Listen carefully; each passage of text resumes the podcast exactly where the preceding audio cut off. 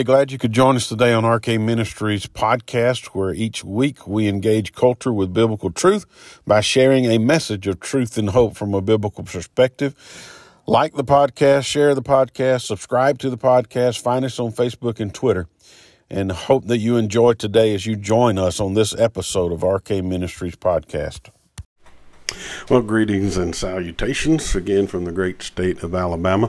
Thought I'd pop on this afternoon and get uh, Theological Thursday in. And uh, just remember, as always, we will put this up on our podcast, RK Ministries, and you can find that wherever podcasts are available. And I encourage you to go find that podcast, uh, like it, share it, subscribe to it and we'll put it up on YouTube, put it up on Rumble. And again, encourage you to find me on all those platforms. The more likes we get, the more subscribes and shares we get. It helps out uh, the data points so we can maybe expand the audience that way. And it'll uh, eventually allow us to where we'll be able to go live on those platforms as well especially Rumble. I think I can already do YouTube Live, but Rumble. But anyway, that's more equipment down the road, or at least more knowledge on my point on how to do all this simultaneously.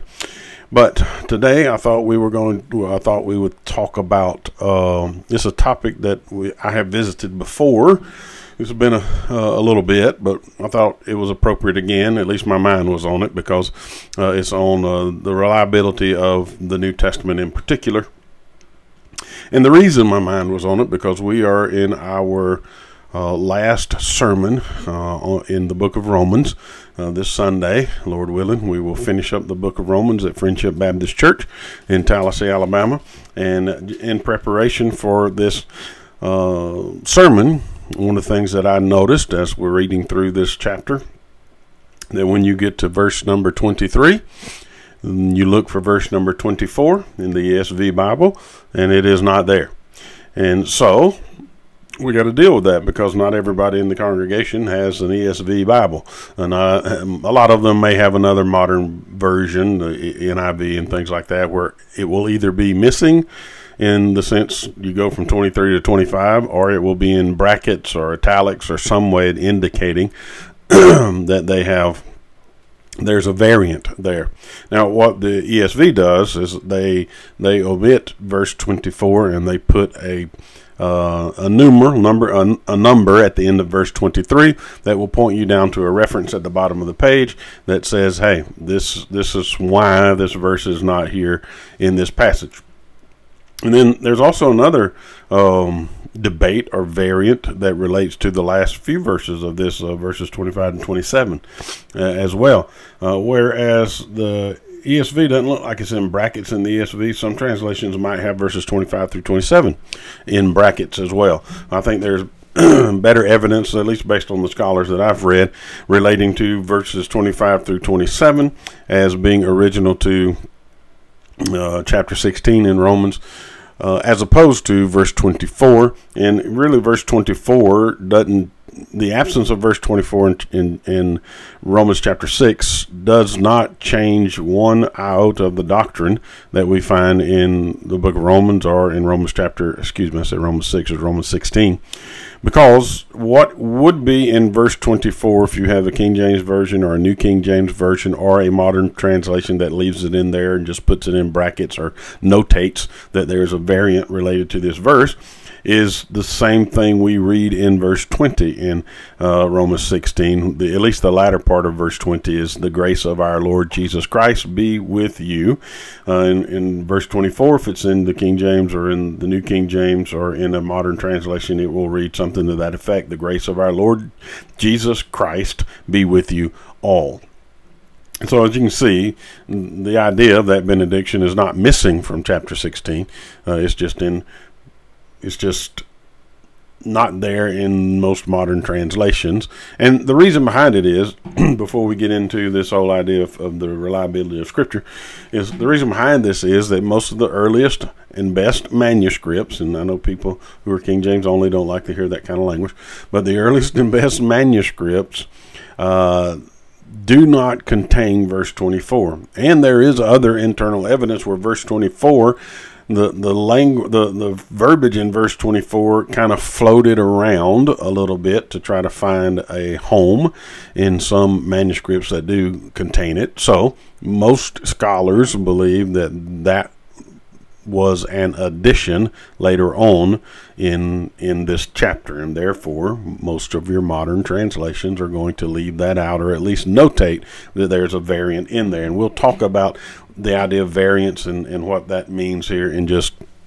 in just a moment so with that said whenever we're reading this chapter Sunday morning then inevitably somebody's going to be there with a, uh, a translation that has this verse in it. And uh, when I read verse 23 and it goes straight to verse 25, uh, they're going to think something's wrong. That either I missed uh, verse 24, or in worst case, that hey, something's wrong with his Bible that he's using up there. So we need to explain those things so that people will understand. And a lot of people take passages like this. This is just one.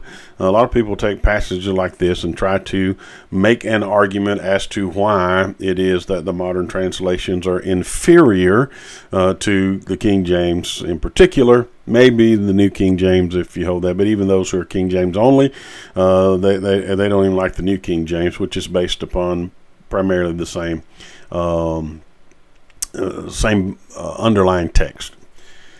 So we're going to have to deal with that, and I'll have to let them know why that's absent in the ESV and most modern translations, and uh, again share with them just what I shared with you. It doesn't change one iota. And the neat thing is, and again, I'll probably mention this again. It's in my notes, but I'll probably mention it again. The neat thing about the New Testament and New Testament uh, uh, criticism, and using the term New Testament criticism, is not criticizing the New Testament, it is critically analyzing the documents that we have uh, that underlie the New Testament, and, and then ultimately coming up with what is believed to be the closest to the original. But even with that said, really what happens with the New Testament, yeah, there, there's a little bit of, you know, debate over very few passages of Scripture. Uh, there are a lot of variants. We'll talk about them in a moment. But uh, there's nothing thrown away as it relates to the New Testament data. Not one iota of data is thrown away. It is all there. If you go to uh, Nestle, I know what, maybe 28, 29, I forget what's, what's the most current one now, That um, is one of the primary uh, uh, New Testament uh, Bibles, Greek New Testament Bibles that is used today in scholarship.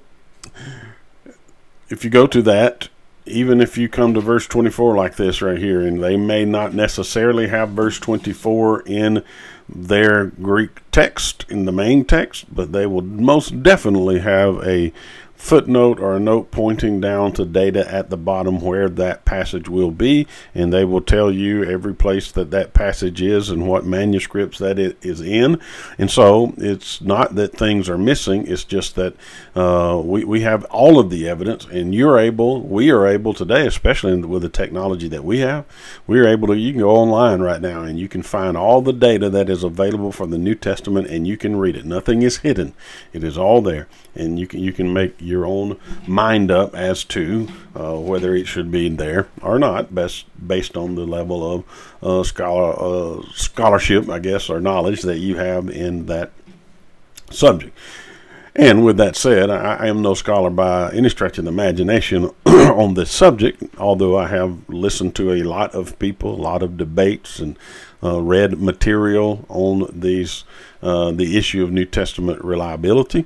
And so I, I have some knowledge on it, and I think in at least in my opinion, sufficient knowledge to satisfy my um, uh, willingness to re- understand that the New Testament is reliable. And so, with that said, by way of introduction, I would say that again, I, am not going to be able to convince anybody that the New Testament is reliable or that you can believe the new that you would believe. I can't convince you to believe the content that's in the New Testament, and that's not what I'm trying to do. It's like Charles Haddon Spurgeon said, "Hey, defending the New Testament, I just soon defend a line. Just let it loose, uh, unchain it, and let it loose, and it will defend itself." And so, through the years, the New Testament has defended itself under great scrutiny. Uh, as a matter of fact, Paul even reminds us that it's impossible for those who have not been regenerate, redeemed, been born again, to understand the truths of God's word because they're spiritually discerned. 1 Corinthians 2.14, he says, The natural person does not accept the things of, of the Spirit of God, for they are folly to him, and he is not able to understand them because they are spiritually discerned. So, uh, I, I have no you know, intention to think that I can cause somebody to accept what is written in the New Testament. Ultimately, that's a work of God in your life to bring you to that place. But I do think that we, uh, you know, because a lot of times people say, hey, you know, Christians, you, you believe things on blind faith. Well, that couldn't be further from from the truth. Uh, while it is a matter of faith, ultimately, that we believe in Christ and we've we've uh, bowed our knee to Him as Savior and Lord of our life, and we, uh, by faith, believe uh, that the Lord has revealed Himself to us, and we see evidence of that revelation in in uh, general revelation in the creation around us, and we see evidence of that in in special revelation in the Word that is set before us in what we call the Old and New Testament as as believers, the Bible. And there is this aversion today and again, uh, not to chase this rabbit, but there's this aversion today to the Bible and that kind of language using the Bible says. And one of the biggest proponents of that right now, this minimalistic idea, is uh, uh, Andy Stanley, who unhitches from the Old Testament and now wants to unhitch from the New Testament. And, and his argument is ultimately, hey, uh, we know what we know because Matthew said it, because Mark said it, not because the Bible said it, or we know what we know because Jesus said it. Well, how do we know what we know that Mark said, or Matthew said, or Jesus said? We know it because we have what we have termed the Bible. So the Bible is uh, important to us in that respect. It reveals to us what Jesus said. It reveals to us what Mark said because they wrote it down and God preserved it and He allowed it to, to, to come down through the centuries to us. And so let, let's speak about the reality, the reliability of the New Testament because critics today, that, that's one of the places that critics today uh, try to um, hinder Christian or uh, I guess battle Christianity or or debunk Christianity is through the um, reliability of the New Testament. And probably one of the greatest proponents of that is Bart Ehrman, uh, who was once a Christian but now is an apostate uh, in, in, the sense that he once believed and now he does not believe anymore. And he's one of the most, uh, he's one of the, the, the, or has been in, in, the, in the past, maybe not so much right now, but has been in the past one of the loudest voices against the reliability of the New Testament. And there's always question about where, where do we get our canon of Scripture? How do we know that these 27 books that are in the New Testament are, in fact, the uh, 27 books that God intended for us? And if you remember, it was uh, Dan Brown, I think it was, who wrote the the um, the, the books. I can't even think of the name of the book right now. Um, Da Vinci Code. He wrote the the book Da Vinci Code, and in that, you know, there were there were allegations made that hey, all these things were uh, were made up by uh, Constantine, or they manipulated the scripture, and uh, what you have is not something that came down from God. It's what men wanted you to have as as they manipulated it and rewrote it the way that they wanted. And so, hopefully, this will help you understand that because we as believers need to understand where we got the Bible. It's one thing thing to believe. Hey, yes, we we believe it from from uh, you know the table condensed to the maps. Right, we we believe it uh, by by faith. But we ought to understand the history of it and how we how we came to have these books as the Bible. And I think that strengthens our faith because there is a history about how we got the words that we call uh, the New Testament uh, today because in Paul's day, you know what his Bible quote Bible was? It was the Old Testament. In particular, it was the it was the Greek Septuagint, the the the the, the Greek translation of the the Hebrew uh, Old Testament, and that was the Bible that he used in that day. So he used God's word, but he used the word that God had given to him. He was living out and writing the New Testament in his lifetime. So how do we know that we have what God intended for us to have? How did we get the canon of Scripture? I guess is is another question. And again, that's where people say, well, it was because the church decided these were what books there were. You had, you know, um, several councils that met that decided what books were going to be in uh, the New Testament. And in part, that is true. There were some councils uh, that met um, that validated that the 27 books we hold today as Scripture in the New Testament are, in fact, those that God gave to us as Scripture. And so they validated, they didn't come up with that. And I'll show you why they didn't come up with that. They just really validated what God had already uh, been doing in the life of the church and what believers had already been uh, accepting. And so uh, you had the Council of Laodicea in 363. Uh, by that point in time, that council accepted every single book that we have except for the book of Revelation. Then uh, in in Hippo, Council of Hippo in 393, and then the Council of Carthage in 397. Both of those councils affirmed the 27 books that we understand to be the New Testament today. But it didn't start there. It wasn't when they sat down and they said, hey, these are the books of the New Testament. And we've talked about this before. I mean, it was early into well, I say late in the first century. I'll put it that way. Late in the first century, about 95 A.D., Clement uh, of Rome, I believe it was, had already in a canon, if you will, that he had deemed uh, scripture or books that had been revealed or inspired by God. He had eight books already in his uh, in his canon, if you will. And then Ignatius had seven books in AD 115. So at least in those few years, there were already eight of these books, or at least eight books, that people were beginning to accept as being inspired by God and as Scripture. And then Polycarp when he comes along in, in, in 108, he had 15 books that he looked at as scripture. Then Irenaeus in uh, 80, 185, his canon included uh, 21 books of the scripture of scriptures. And then by the time you get to the middle, uh, the middle of the, the uh, second century, you've got uh, Hippolytus with 22 books of the 27 that we now hold as scripture. Then uh, you also had late in the first century, should have put him earlier, uh, and again, I may not pronounce his name right, um, Muration, M U R A T I O N. He had, he had 22, uh, again, of the 27 books that we hold as scripture. And then along that same time period, Origen already had all 27 books that we hold as scripture in what he considered to be the canon, the New Testament. These were inspired books by God.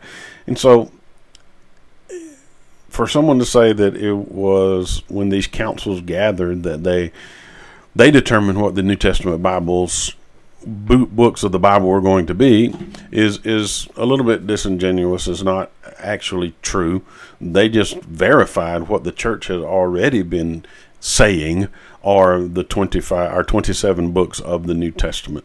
And they just codified that in these councils, and it became universally accepted in that sense. And so you, you already had even earlier in this though, if you think about it in 2 Peter chapter 3 verse 16, Peter is already acknowledging or at least elevating Paul's writings, his letters, on par with Old Testament scripture.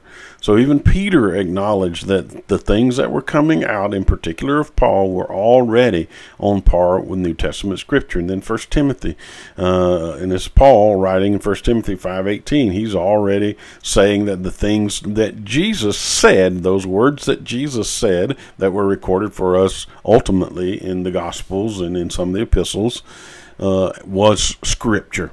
So the old, uh, early church was already uh, determining or accepting these books as inspired by God and sent to us uh, through the person of the Holy Spirit.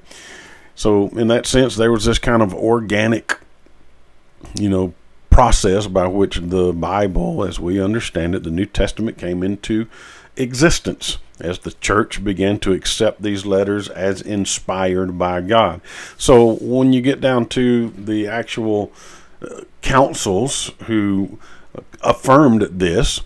Not just them, but what Christians throughout the, the, the first century, middle of the second century, were already looking at in these books that were being written what what was it that caused them to validate these as scripture? Well, there, there's at least four uh, categories uh, that they are basically four statements that kind of guided their understanding of what caused a letter, epistle, book, whatever you want to define it as a as scripture.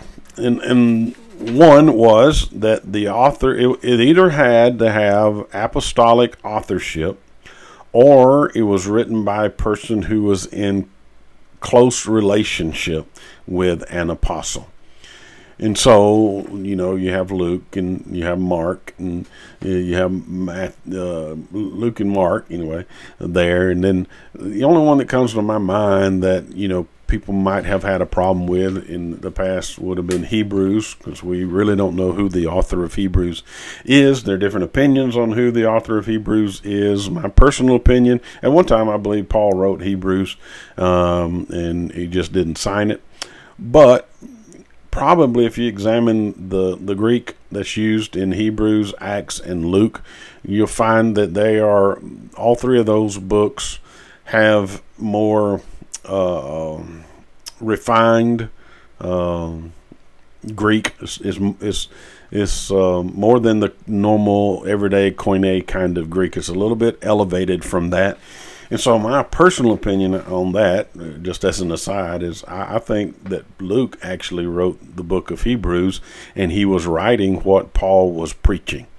Now, again, I, I can't give you that definitively. That's just my personal uh, opinion, just because of the language and the style, and also because of the theologies that's laid out in in the book of Luke. So they look for apostolic uh, uh, authorship, or at least a person who was closely related to, or in in you know, with an apostle. Then, secondly, is uh, was the book accepted by the larger body of Christ? And that's where we see what was happening early on in the first century. The body of Christ was already beginning to accept certain books as inspired by God and Scripture. So, were these books that they had this apostolic apostle uh, authorship or closely related person to the apostle? Were they being accepted by the church at large uh, as Scripture? And then uh, thirdly was did did the book contain consistency? Did these books contain con, contain consistent doctrine? Right in in orthodoxy. In other words, they they lined up together on what Orthodox Christianity was. And if those books fell into these three categories so far, the church would understand them to be scripture. And then did did the book finally number four? Did the book bear evidence of higher moral and spiritual values that would reflect the work of the Holy Spirit? So did it uh, did it appear that these works were in fact inspired by God?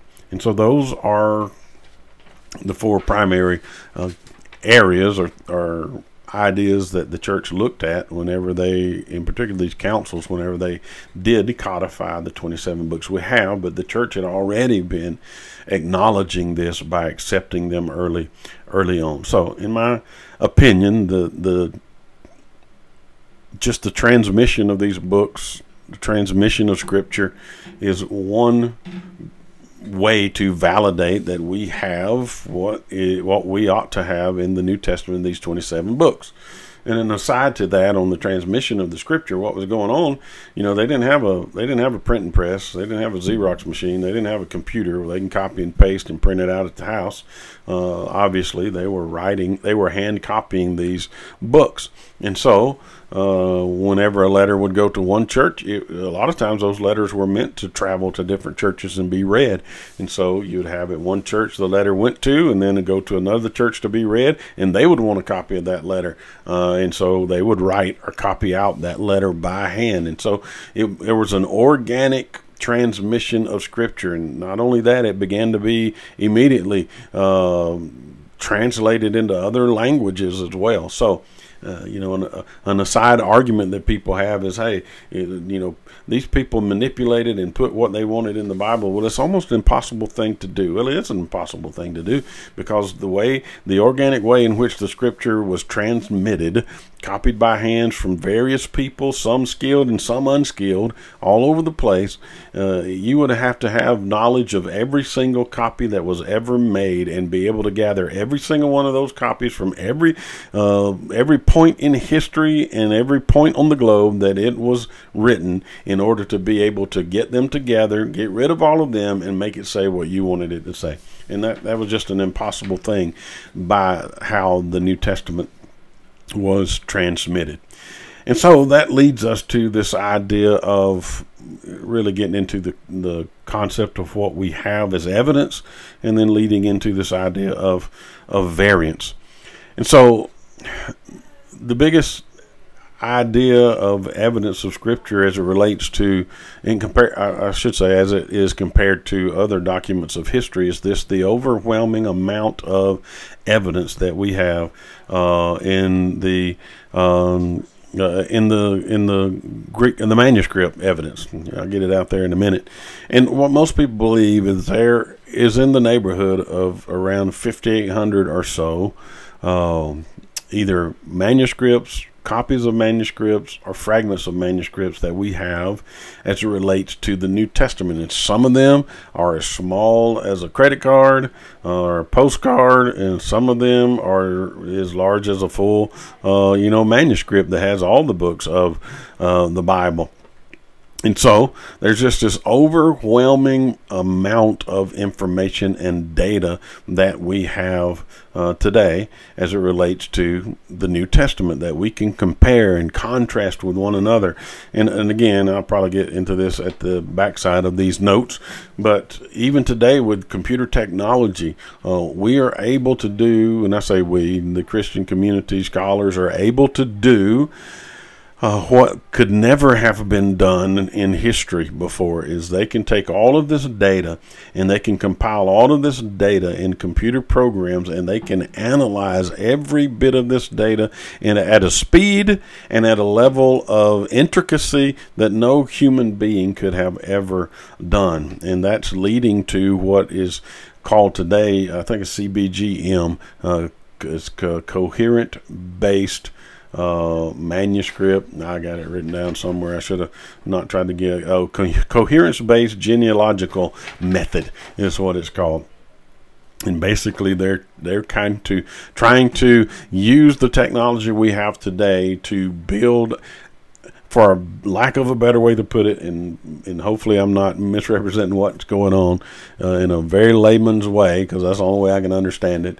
Is they're building a family tree uh, of sorts of, of of parents of manuscripts, right? This manuscript is the parent of that manuscript. In other words, this manuscript was copied from that manuscript, and they're able to analyze uh, these manuscripts in such a way that they can kind of determine which manuscript may have been copied from another manuscript, and they can can, you know, determine uh, what are the best readings based on these kinds of things. So, anyway, there'll be more of that to come uh, in the future and it may it may shake a few things up a little bit, but uh, I, I, think, at least in my mind, what I want to do and what I'm I, I hope to happen is for us to get to what was it that Paul wrote? What was it that Peter wrote? What was it that Mark wrote? Right? To the best of our ability. I know we'll probably never know completely until we see the Lord face to face, but we need to do everything we can to make sure we we refine uh, what we understand about Scripture to the point that we are very convinced that we have what uh, was written. And, and I think we do, just because of what I said earlier, that what we have is all of the evidence. Nothing is thrown out. We have every bit of it, and in all of this evidence is exactly what was written in the original documents that were written. So we got over 5,800 fragments or full manuscripts or copies of manuscripts, not to mention if you add in all the different uh, translations Latin, Syriac, Coptic, Arabic, you got in the neighborhood of 20,000 different copies uh, of those trans those of the scripture translated into other languages. So you see, it, it would be impossible for somebody to gather all of that data, uh, especially as it was being unfolded in throughout history before printing press and all those kinds of things came out uh, in this organic fashion. To gather all that up and to get rid of every bit of the evidence and then remanufacture something um, to say what they wanted it to say. There are some scholars who have done the math and say that that all this evidence uh, says 2.6 million pages of text from these 5,800 Greek uh, manuscripts and translations. So all of those documents we have, 2.6 million pages of data, uh, are evidence of the, of the New Testament. Um, and I'm trying to think of the scholar's name. Is Dan? Oh man, if somebody has ever studied textual criticism, you're probably shouting his name uh, to uh, me right now. Not Dan Brown. He's the one that wrote the Da Vinci Code. Um, it'll come to me maybe later, but uh, he, he is he's one of the premier Greek scholars of our day, and he's got an organization uh, where primarily what they do is they go around and find or, or, visit these places where all of these manuscripts or copies or pieces of manuscript are, and they take photos of them, real high quality digital photos, and they and they put them online so that everybody can go and see them. Man, that was unheard of uh, in times past. We'll talk in a moment about De- Desiderius Erasmus. He, he, only had like a half a dozen, maybe maybe up to ten manuscripts that he was able to look at, um, and he he he, would have probably given an arm and a leg to have the kind of data and evidence that we have uh, today, and it's available to anyone who wants to look at it today. It's nothing that is being hidden. Now here's here's here's the contrast, and this is where people say, you know, you can't believe the the, the New Testament, right? Is, is, it, the New Testament is is you can't validate what was said in the New Testament. Well, if that's true, then you can't validate anything that was said in antiquity, because just what we've mentioned, fifty eight hundred fragments to full copies or full manuscripts of the New Testament, twenty thousand uh, copies of the Bible translated in other languages. 2.6 million pages of data. One mile high. That's where I was getting at with, with my buddy Dan, that I can't remember his last name. But he says if you stacked all of this up, it would be one mile high, the amount of data that we have as it relates to the Bible. Here is the best the best work of antiquity in comparison to the attestation of the Bible, and that's Homer's Iliad. Homer's Iliad, guess how many copies we have? 643. And guess how many years removed from the original writing the Iliad was? The copies that we have. The earliest one is 400 years removed from the original writing of the Iliad. And so if you look at that and you say, hey, you cannot you cannot believe the Bible because it, it, there's no way to verify what it says, then you cannot believe anything that is said in antiquity. And there's no one who would argue about what was. I mean, there may be some critics who who there are some textual critics who analyze these 643 copies of the Iliad, but most people accept what we understand about that the the the writing of the Iliad as what was written. We don't argue uh, about that, but then we want to write about argue about the Bible, which has far more attestation than any than the best the best representative from secular history. So don't come and say you we can't be sure we have what was written in the first century. We absolutely can be sure that we have what was written in the first century. And so not only that, if you go, if you just leave all of that alone, set set aside all of all of the 5,800 copies of Greek, set aside the 20,000 copies of the the translations and all these other languages, and you just take the church fathers If you take the church fathers, the church fathers have over 1 million quotes among them of the New Testament. 1 million quotes. You could take the quotes that the church fathers have of the New Testament and you could reconstruct almost all, if not all, of the New Testament that we have today. So it'd be impossible again for someone to say that we cannot know that we have what was written in the New Testament. The and, and so I don't think there's any question as it relates to the data that we can be assured that we have what we need to have in the New Testament. Now, that leads to this idea of variants and people get in a big uproar. And again, Bart Ehrman, Ehrman is one of the one of the biggest ones who's written several books on a. He, he's written scholarly, but he, he, a lot of his books have been um, you know, more popular level, and it's the popular level books that have impacted a lot of people as it relates to their understanding and uh, trust of the New Testament scriptures. And he's one of the ones that harps on this issue of the variants. And one of his books is entitled "Misquoting." Jesus. Um, and so, what about these variants? Well, here, here's the di- issue with, with, here's the here's the deal with variants. If we took a piece of paper and, and we wrote a letter, if I wrote a letter, and I had 100, 200 people sitting in a room, and I put that letter over here to the first person, and I had that person copy that letter.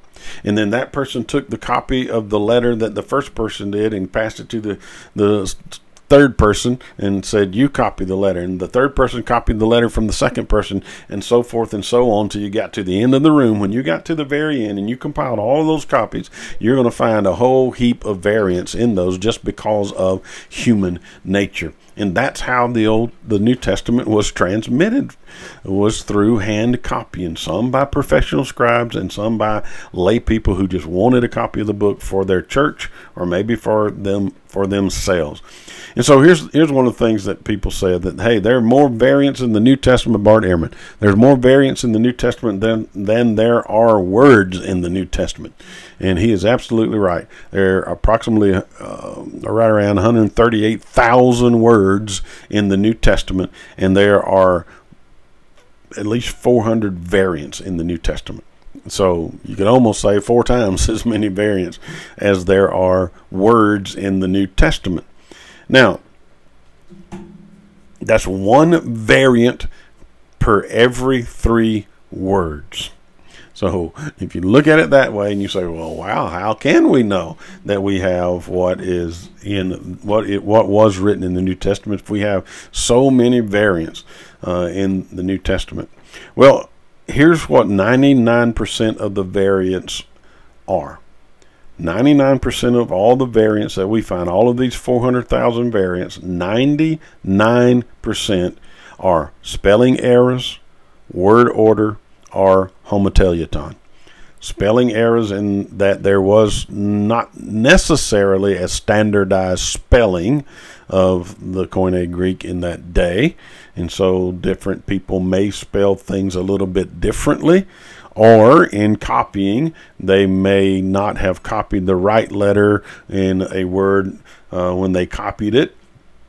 So spelling errors, and I don't know who is among us today who doesn't have spelling errors, right? Sometimes even spell check uh, we have spell check and everything. And sometimes spell check don't even know what I'm trying to spell, uh, and so I have to go to Google and say, "Hey, can you help me understand what I'm trying to spell?" So it's obvious that there can be spelling errors, but those don't change anything theologically about what is written in the Bible, and those are, are somewhat easy to identify.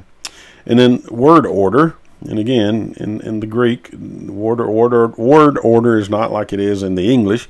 In the English, we have a pretty set word order by which we structure a sentence. In the Greek, it's, it's an inflected language. So verbs have particular kinds of endings. Nouns have particular kinds of endings, plurals, uh, you know, and so forth and so on. And so you could put, in theory, you could put them anywhere in the sentence, and you could understand that sentence by um, deconstructing it, if you will, uh, based on the case endings of each word, understanding what verbs are and adjectives and you know nouns and adverbs and all those kinds of things, you could you could you could make sense of that sentence in Greek just based on what uh, the inflected meaning of the word. So again, word order doesn't necessarily cause a big problem in uh, in our theological understanding of the text. And then the third one is homoteleuton, and homoteleuton, almost same. Uh, teleuton, uh, you know, tetelestai, telos, uh, end. And so it's same kind of ending. So like in the English, it would be probably for us T-I-O-N or I-N-G. Those are common endings. So what would happen when a scribe was copying down uh, his uh, portion of the scripture? Uh, he would copy down a sentence and at the end of that sentence or the end of that line, uh, he had a word that ended in, say, for instance, English, T I O N. Well, then he would write that down, and he looks back up, and he picks up the next he picks up the next word he sees after T I O N, and begins to write again. And what has happened is he skipped a line, and there was another word in the sentence below that ended in the same thing, and so he missed a whole line because he he saw that word that ended in T O N, which was not the original word that he ended on. So in that way, uh, there were there are a lot of variants uh, with that, and those are easy to those are easy to identify as you begin to compare manuscripts and and scripture. And so, if you take into 99% are spelling errors, word word order errors, or homoteleuton, that only leaves 1% of variants, which is approximately 2,000 variants and and then that that goes from one per every three word to one per every three page uh, pages of the New Testament. So there's a there's a lot of variants, but the majority of them have no bearing on what the meaning of Scripture is, nor does it have any bearing on whether we have what we what was written originally or not. It is just human error. You know, we have spectacles, uh, we have good lighting, and so in our day, you know, we, we, could we could copy these things, and we'd still have variants, and we'd still have errors. And just think about it: you got some monk in a dungy, uh, little monastery with a candle, uh, at best, trying to write out these scripture, and maybe you know when you get to a page, he he was drinking some tea or whatever it was, and he knocked it over and spilled it on the page and smudged it on the page, and so now you what, what do you do, right? And you get the next person that's there, and they they try to copy, and they got a big smudge on the page. So you can see how these kind of errors would take place. And again, four hundred thousand, but really, there's only two thousand probably that are of sig- significant, and so there's not really of those 2000s There, they're not really any that have any ultimate theological bearing on Scripture. And and there's some very famous and popular ones that we have to deal with in Scripture. But again, it does not it does not negate the fact that we have in all this evidence what was written in the first century. And yes, we have to examine all the evidence we have to try to find which which uh, version of these writings in these various manuscripts was actually the earliest and uh, most original, um, or earliest and the original. Um,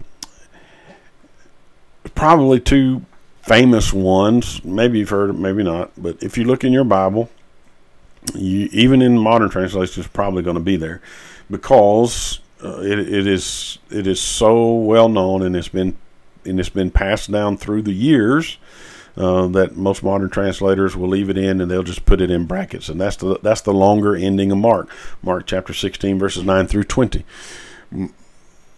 Most of the biblical evidence, I'd say most, you, you still have a debate. There's probably more evidence for Mark 16 being in uh, in Mark than the second one I'm going to mention, which is the pericope adulterae. Um, but there's still uh, overwhelming evidence, most scholars believe, um, that the longer ending of Mark was something that was added to uh, Mark chapter 16 and was not necessarily original uh, to the text. But, you know, that's the part in there about, uh, you know, basically uh, playing with snakes and not getting harmed and all the drinking poison, that kind of stuff. So that's probably one of the longest ones and then uh, second to it, or at least equal to it, and probably more more shocking to people is what is called the pericope adulterae, the woman called an adultery in John John chapter seven, verses fifty three through eight eleven. Um, Dan Wallace. Hey, his name finally came back. This man, boy, it took him a long time to find that sticky note in my head, but he was hunting. He was hunting feverishly while I was talking about these things. Um, Dan Wallace. He's the one that uh, most of that data I gave you earlier about the manuscripts uh, and the evidence of the manuscripts came from him. Dan Wallace. Uh, Dan Wallace says that the Pericope Adulterae is his favorite story that's not in the Bible and so the the evidence behind that, and again, I don't have all the data in front of me, but this is a passage of scripture that was throughout history looking for a place to land. And so, in several different manuscripts, it, sometimes it's in John, sometimes it's in other places in John, sometimes it's not even in John, it's in other books of the New Testament. And so, again, the the the overwhelming evidence for this uh, variant, or at least this ending, is that it probably was not original to the Gospel of John. And you know, maybe one day we'll we'll do a deep dive on these two, and we can we can we can give all the evidence one way or the other, and then ultimately you can make your uh, decision. But I think that we need to address these kinds of things. One, because if we ever endeavor to go out into the world, which we ought to as believers, right? Go into the world and share our faith, then we ought to at least have some understanding of how we come to have the New Testament that we have, because there's where a lot of people are going to attack Christianity and the validity of it. Validity of it is whether or not we can rely, we can trust the Scripture that we have. And again, as we started, I'm not going to be be able to convince anybody to um, believe the Bible. That's that's a Holy Spirit thing. God will have to do that because it's spiritually discerned. Um, but it's not. I'm not about right now trying to convince you to believe it or accept it as the Word of God. I'm just trying to help you understand that if you want to be consistent in your critique of books of antiquity, then you have to measure them equally in the sense of consistently and if you're going to say the Iliad is, uh, we, we can trust it and that it is what was written, then there's no way you can say you can't trust that we have what was written. Now, whether you believe what was written or not and what it says and what it requires is another thing.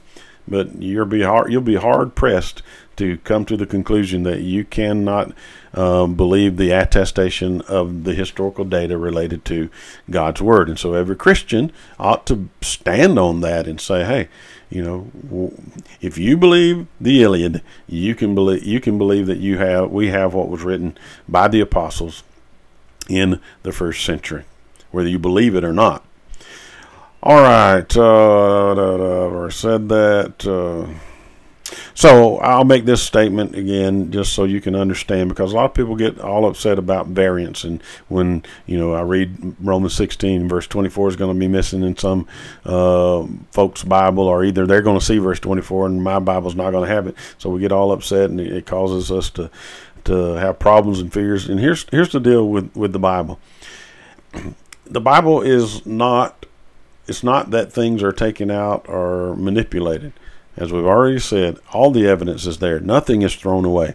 And someone has put it this way it's like if you have a thousand piece puzzle box, all right, and you open that thousand piece puzzle box to put that puzzle together, and you find out that not you don't have a thousand pieces, you got a you got eleven hundred pieces. Well, that's how the Bible. That's how the evidence of the Bible is, or the data for the Bible is. It's not that we have a thousand pieces and that's all we have, and we're taking, uh, we're we're discarding those thousand. No, we got all of it. We got a hundred. We got we got a we got 1100 pieces we got more than what was written and we're just haggling over that more right and which ones ought to be there and which ones ought not be but we don't throw anything out all of the evidence is there go look at any uh, critical text of the new testament in the Greek, and you'll see that the evidence is there. And they'll tell you if this verse is left out in the main text, there'll be a note that says, "Hey, this is why we did this. Here's all the evidence for and against uh, it," and you can make your own decision. So that leads us finally to the to uh, translations of the New Testament, and in particular the King James only, because I grew up in the church King James onlyism. Right, the King James was the only Bible that you uh, you could read. It was the uh, Bible for English speaking people. And that is true, right? Because it's not the Bible for Spanish speaking people because they speak Spanish. But you know, there was this idea that all the other modern translations were are, are uh, of Satan, right? And they're taking things out of the Bible, and they're different than the King James. And uh, Gail Riplinger, I think, wrote wrote a book, and she talks about you know just bashing all the modern translations. But anyway, uh, so I thought we'd talk in, end up talking just a little bit about uh, about the King James. I love the King James. Most of the most of the scripture that I know and have memorized came from the King James because that's what I grew up on. That's what I grew up reading. That's what I grew up studying. That's what I cut my theological teeth on.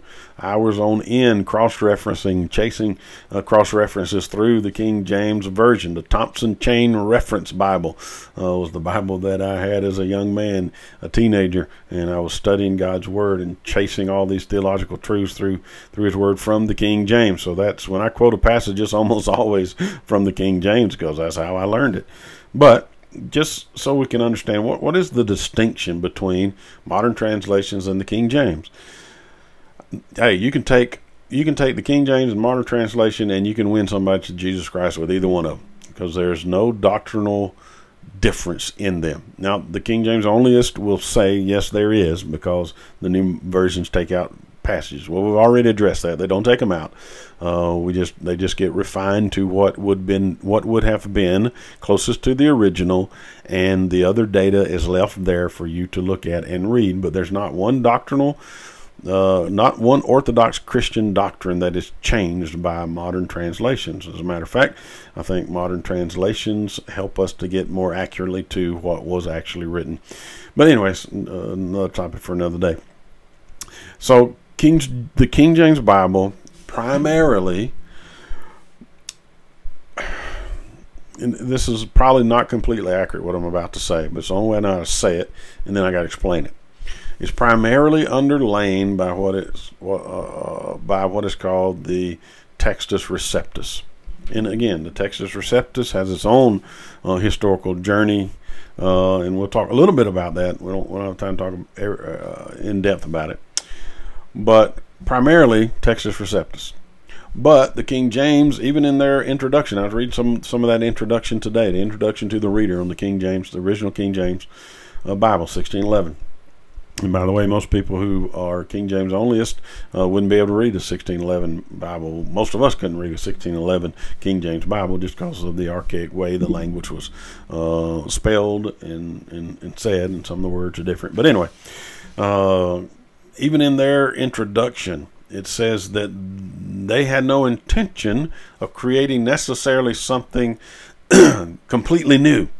That and they followed a lot of Bibles and translations that were already in existence, but they did follow the Greek New Testaments that had been produced uh, in that day for them, and so it wasn't that they went out and dug up all the manuscripts they could find and come up with this text.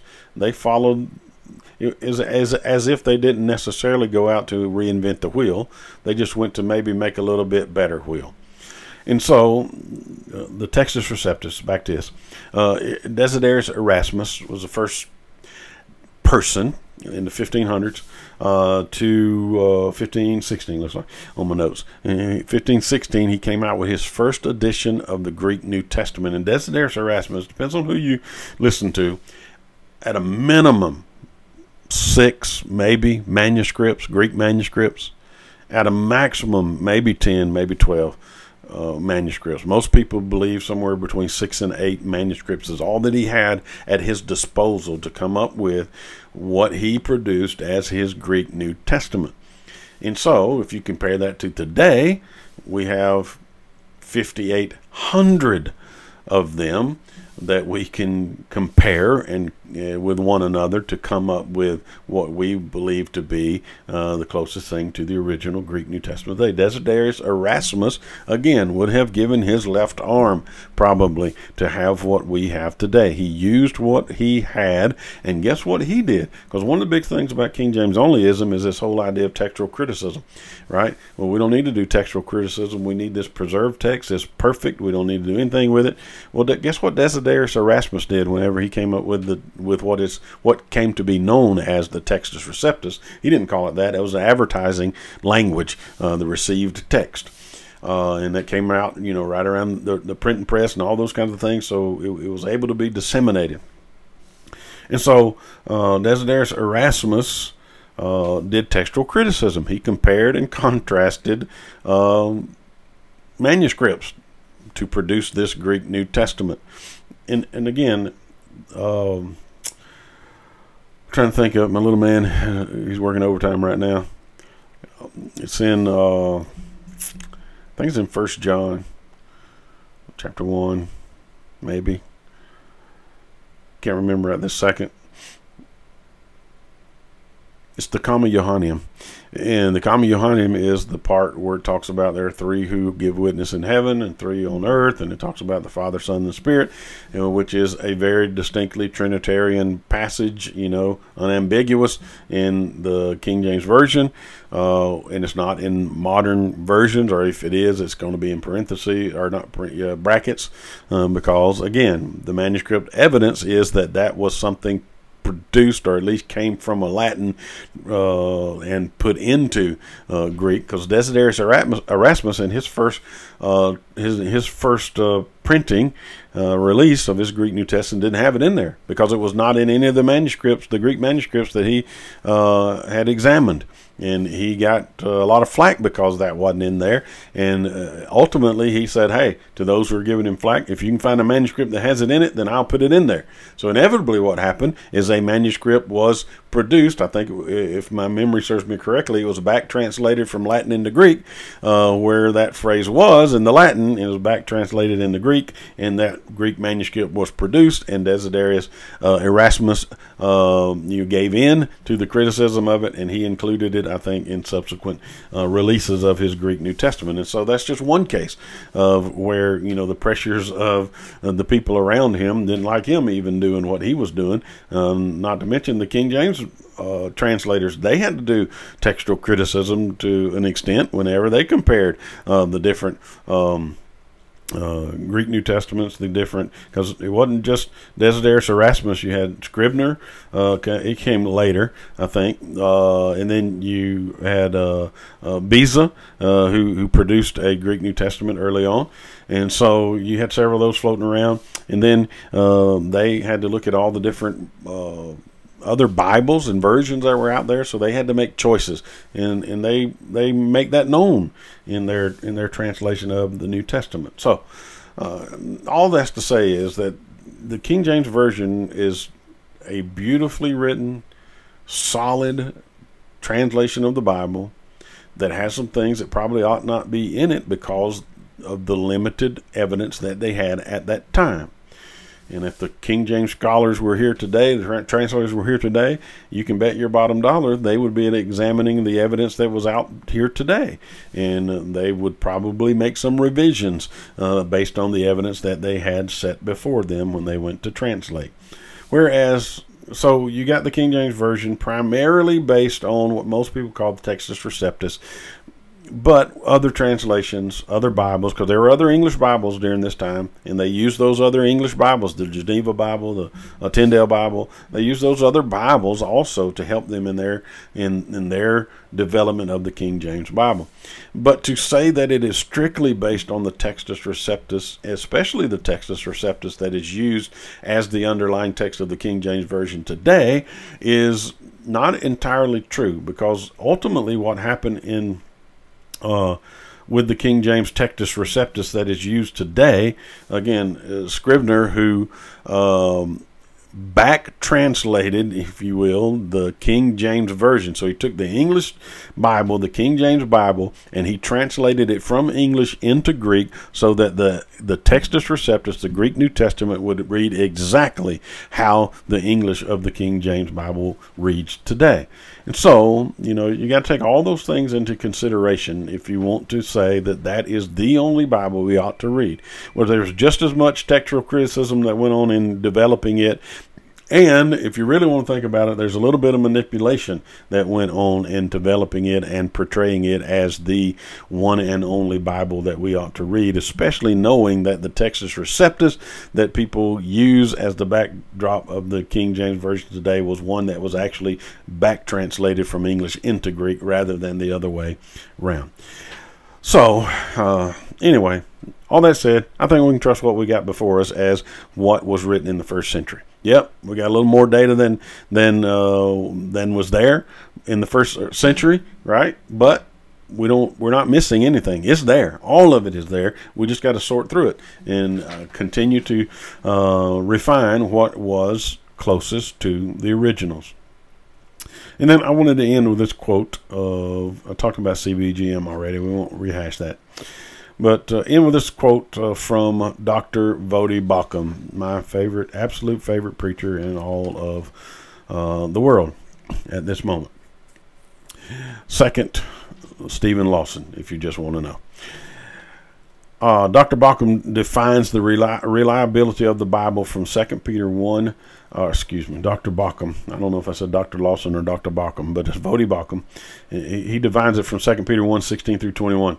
He says, the Bible is a reliable collection of historical doc- documents written by eyewitnesses during the lifetime of other eyewitnesses. They report supernatural events that took place in the fulfillment of specific prophecies and claim that their writings are divine rather than human in origin. And that's a good way to end this. That that is that is why we can trust the scripture we have. It's not made up. It was written by eyewitnesses. It was written by men who were inspired by God, who used their own language, who used their own abilities, and penned these words as God, the Holy Spirit, moved them along. And we have in our hands today what was written then. Yes, there's some of it that we still have to haggle over and still have to refine because we have so many, so much evidence we have that hundred, or uh, we have that eleven hundred pieces of that thousand piece puzzle, and we continue, or when I say we scholars continue uh, to examine and refine what it is that was closest to the originals, leaving nothing out. Anybody that wants to can go find all of the evidence that's out there, and with enough time and knowledge, you can make your own decision uh, in that regard and see whether the what these scholars are putting out is in fact accurate and or true. All right. Hope that was beneficial. I know I muddled it up a lot, uh, and uh, sorry for that. But hopefully, you can take at least some of the things you heard there, and it'll fortify your faith and belief that we have the Word of God before us, and not be caught off guard when other people try to attack uh, God's Word. That you'll have some evidence and say, "Hey, you know, th- th- this is where you are not accurate. Uh, you're not telling the truth. Uh, you're not accurately representing the evidence. So, uh, hope you guys uh, had a great day. Uh, had a, have a good week. Uh, got one more day of the work week, and hope you have a blessed weekend. And uh, hope you'll spend some time this weekend celebrating moms. Call your mom. visit if you can. go to church if you can with your mom. And uh, anyway, uh, just have a blessed and glorious weekend. And until next time, may the Lord keep you and bless you and cause your fa- his face to shine upon you.